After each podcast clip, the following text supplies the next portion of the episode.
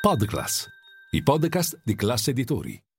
Bentrovati a Ultimi Scambi, il podcast di Class CNBC. Io sono Irene Elisei e oggi è mercoledì 7 dicembre. Linea mercati.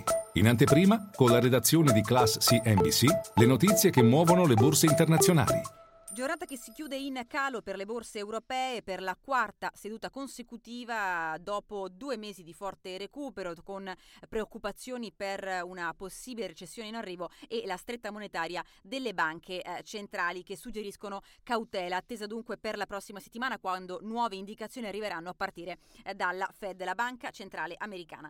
Milano con il suo Fuzimib chiude a quota 24.241 punti, eh, sulla parità chiude in calo lo spread 183 punti base per un rendimento del nostro BTP a 10 anni al 3,6%.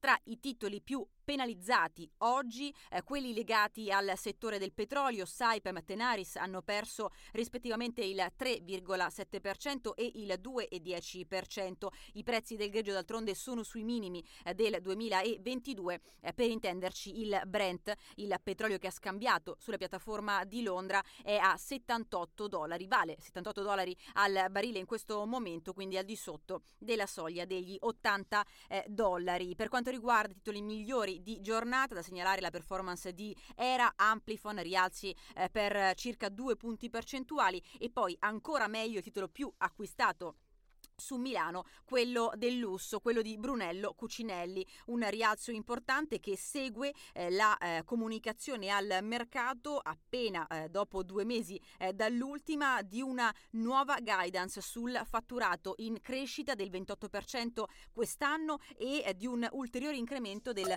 12% nel 2023. È tutto, vi auguro buon proseguimento.